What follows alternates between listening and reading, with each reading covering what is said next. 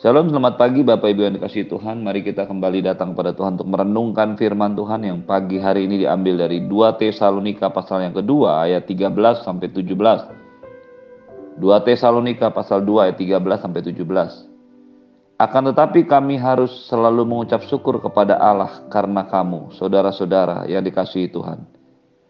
Sebab Allah dari mulanya telah memilih kamu untuk diselamatkan dalam roh yang menguduskan kamu dan dalam kebenaran yang kamu percayai. Untuk itulah ia telah memanggil kamu oleh Injil yang kami beritakan, sehingga kamu boleh memperoleh kemuliaan Yesus Kristus Tuhan kita. Sebab itu berdirilah teguh dan berpeganglah pada ajaran-ajaran yang kamu terima dari kami baik secara lisan maupun secara tertulis. Dan ia, Tuhan kita Yesus Kristus dan Allah Bapa kita, yang dalam kasih karunia-Nya telah mengasihi kita, dan yang telah menganugerahkan penghiburan abadi dan pengharapan baik kepada kita. Kiranya menghibur dan menguatkan hatimu dalam pekerjaan dan perkataan yang baik. Bapak Ibu yang dikasih Tuhan, firman Tuhan pagi hari ini mengajar kepada Anda dan saya satu kebenaran yang sangat luar biasa. Ayat 13 mengatakan, akan tetapi kami harus selalu mengucap syukur kepada Allah karena kamu, saudara-saudara yang dikasih Tuhan, sebab Allah telah dari mulanya memilih kamu untuk diselamatkan. Mengapa ini penting dan sangat luar biasa? Karena kita tahu di dalam ayat-ayat sebelumnya, firman Tuhan mengajar kita tentang kedatangan si pendurhaka, murtad dan pendurhaka itu akan dinyatakan sebelum kedatangan hari Tuhan. Di dalam ayat yang ketiga pasal yang kedua dikatakan janganlah kamu memberi dirimu disesatkan orang dengan cara bagaimanapun juga. Sebab sebelum hari itu haruslah datang dahulu murtad dan haruslah dinyatakan dahulu manusia durhaka yang harus binasa. Semua yang sedang disampaikan oleh Paulus merupakan sebuah tanda atau ciri awal sebelum kedatangan hari Tuhan yang dahsyat itu. Akan ada murtad dan ada pernyataan manusia durhaka. Di dalam ayat yang ke-9 dikatakan kedatangan si pendurhaka itu adalah pekerjaan iblis dan disertai rupa-rupa perbuatan ajaib, tanda-tanda dan mujizat-mujizat palsu. Dengan rupa-rupa tipu daya jahat terhadap orang-orang yang harus binasa karena mereka tidak menerima dan mengasihi kebenaran yang dapat menyelamatkan mereka. Itulah sebabnya Allah mendatangkan kesesatan atas mereka yang menyebabkan mereka percaya akan dusta, supaya dihukum semua orang yang tidak percaya akan kebenaran dan yang suka akan kejahatan.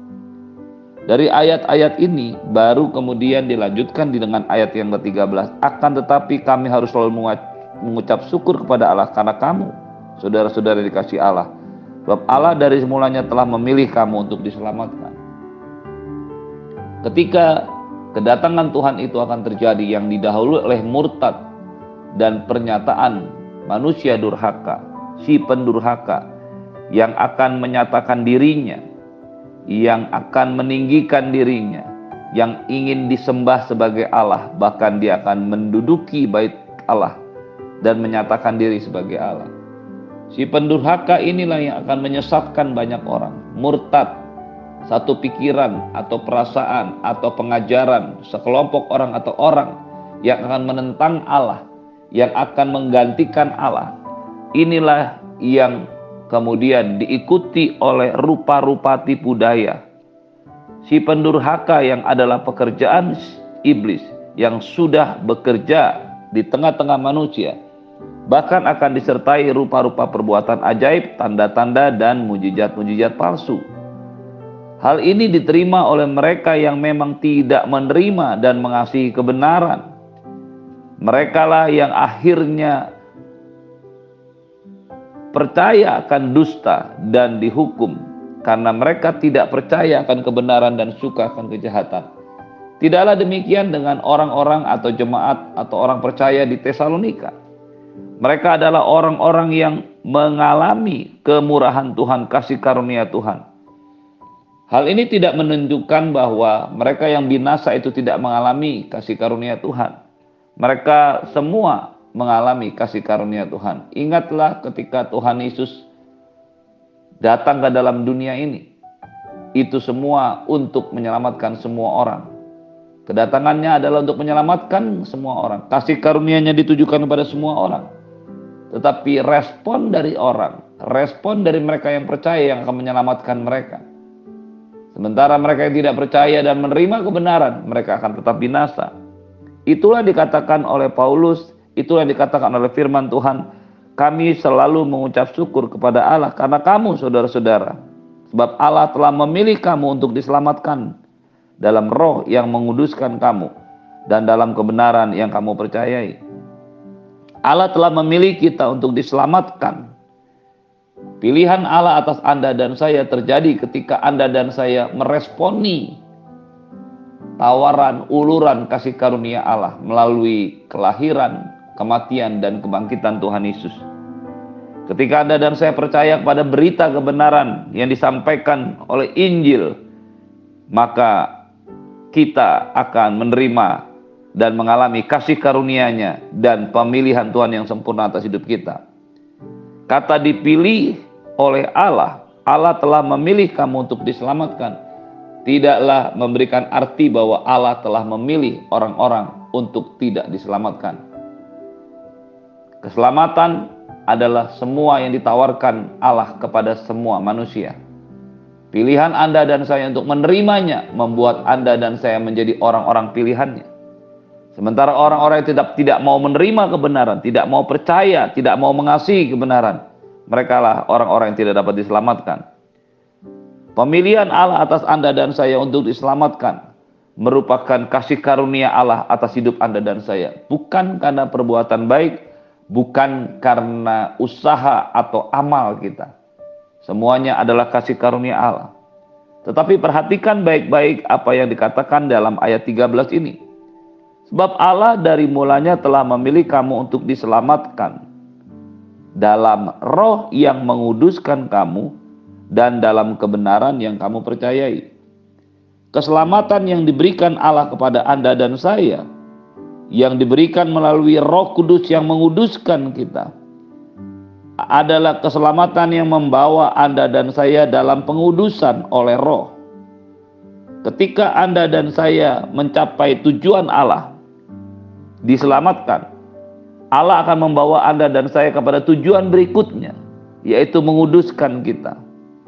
Keselamatan yang Anda dan saya peroleh karena Tuhan Yesus mati di kayu salib mengampuni dosa kita, menguduskan roh kita.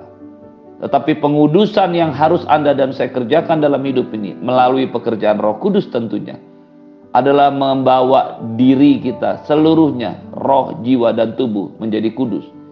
Itu sebabnya kita harus secara aktif dan progresif bertambah maju dalam pengudusan. Karena itulah yang dikerjakan Roh Kudus dalam hidup kita. Sebab Allah dari mulanya telah memilih kamu untuk diselamatkan dalam roh yang menguduskan kamu. Roh Kudus akan terus membawa Anda dan saya melewati tahap demi tahap, proses demi proses pengudusan dalam hidup kita. Ketika Anda dan saya percaya, roh kita dikuduskan. Tetapi ketika Anda dan saya mengikut Yesus, terus mengikut Yesus, maka Roh Kudus akan membawa pengudusan kita dalam jiwa dan daging kita. Roh Kudus yang akan menguduskan kamu dan dalam kebenaran yang kamu percayai. Roh Kuduslah yang telah maaf, Roh Kuduslah yang dipilih Allah untuk menyelamatkan dan membawa Anda dan saya, menguduskan Anda dan saya dan membawa kita dalam kebenaran. Ketika seseorang percaya kepada Yesus, bertobat dan menerima Yesus sebagai Tuhan dan Juru Selamat pribadi, Tuhan mengampuni, Tuhan menyucikan dosanya dan menguduskan hidupnya. Tetapi ketika seseorang itu bertumbuh dalam Tuhan, dia harus bertumbuh dalam proses kepengudusan dan kebenaran. Itu sebabnya perintah Tuhan kepada murid-muridnya. Barang siapa mau mengikut aku, dia harus menyangkal dirinya, memikul salibnya, dan mengikuti teladan atau contoh aku. Itu adalah pilihan, itu ada maaf, itu, bukan, itu bukanlah sebuah pilihan. tetapi sebuah keharusan untuk hidup bersama-sama dengan Allah. Untuk itulah ia telah memanggil kamu oleh Injil yang kami beritakan, sehingga kamu memperoleh kemuliaan Yesus Kristus Tuhan kita. Ketika Anda dan saya diselamatkan Tuhan, ketika Anda dan saya dipilih Tuhan dan meresponi pilihan dan kasih karunia-Nya dengan memutuskan untuk percaya, bertobat dan menerima Yesus sebagai Tuhan dan juru selamat pribadi. Roh Kudus akan menguduskan kita. Roh Kudus akan menguduskan roh kita dan dalam tahap selanjutnya pertumbuhan dan proses kehidupan kita bersama dengan Tuhan Allah akan memproses kita terus menguduskan dan membawa Anda dan saya dalam kebenaran ketika hal itu terjadi ia yang memanggil kamu oleh Injil yang kami beritakan. Kamu memperoleh kemuliaan Yesus Kristus Tuhan kita. Kemuliaan Tuhan Yesus menjadi kemuliaan Anda dan saya. Ketika Anda dan saya memutuskan untuk terus berjalan bersama-sama dengan Dia, terus ada dalam proses kebenaran, terus ada dalam proses pengudusan, maka kemuliaan Tuhan Yesus itu menjadi kemuliaan kita. Itulah sebabnya dikatakan dia harus menjadi yang sulung di antara banyak saudara.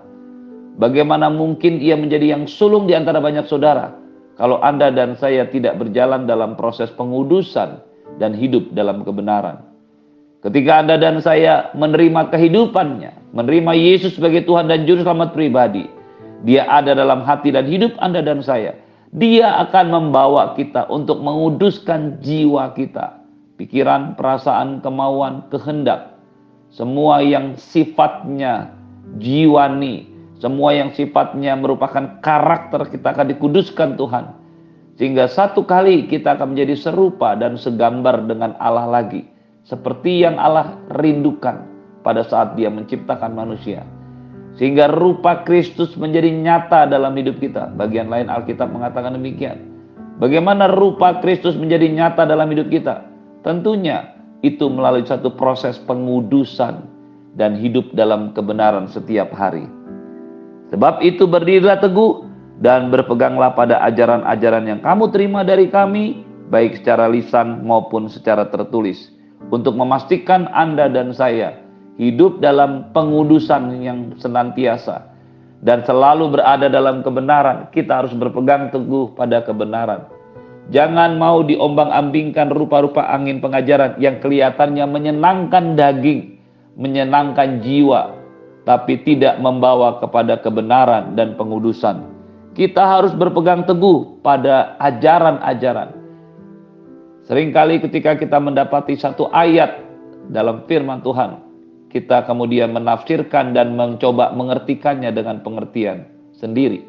Tetapi Alkitab berkata, firman Tuhan berkata, berpeganglah pada ajaran-ajaran, bukan hanya satu ajaran, tapi ajaran-ajaran yang dimaksudkan tentu saja ayat-ayat dalam Alkitab tidak pernah bertentangan. Ayat-ayat dalam Alkitab harus bisa menjelaskan ayat yang lain ada konteks, ada korelasi, ada hubungan antara ayat yang satu dengan ayat yang lain. Tidaklah bisa kita mengambil satu ayat kemudian menanggapinya sebagai satu kebenaran mutlak. Kita harus bisa memastikan bahwa ayat itu bisa menjelaskan atau bisa dijelaskan dengan ayat yang lain. Inilah yang Paulus maksudkan. Kamu berpegang teguh pada ajaran-ajaran. Jangan hanya mencoplok dan mengambil ayat. Satu, kemudian Anda jadikan sebagai satu kebenaran. Tidak ada yang salah dengan ayat firman Tuhan. Mengapa Anda dan saya setiap pagi kita belajar bersama-sama merenungkan ayat per ayat, pasal per pasal, kitab per kitab. Tujuannya hanya untuk menyelaraskan apa yang kita baca dan renungkan setiap hari dengan apa yang sebenarnya firman Tuhan maksudkan.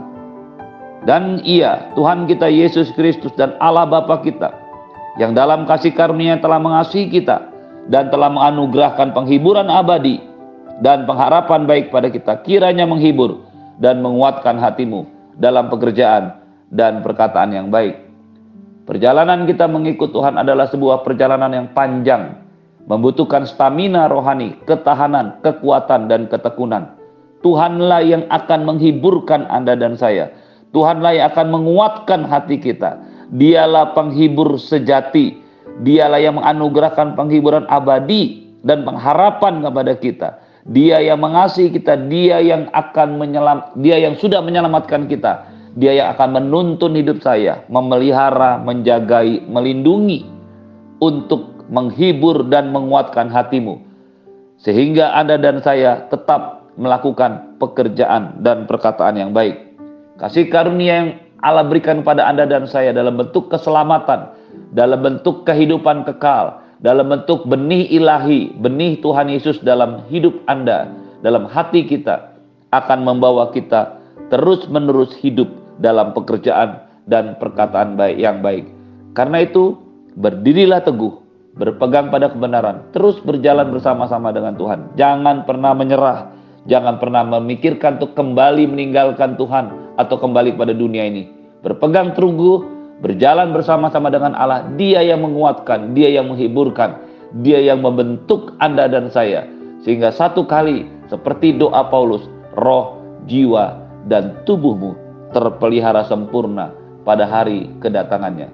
Terimalah berkat yang berlimpah dari Bapa di surga, cinta kasih dari Tuhan Yesus, penyertaan yang sempurna daripada Roh Kudus menyertai hidupmu hari ini dan sampai selama-lamanya di dalam nama Tuhan Yesus semua yang percaya katakan amin. Shalom, selamat pagi. Tuhan Yesus memberkati.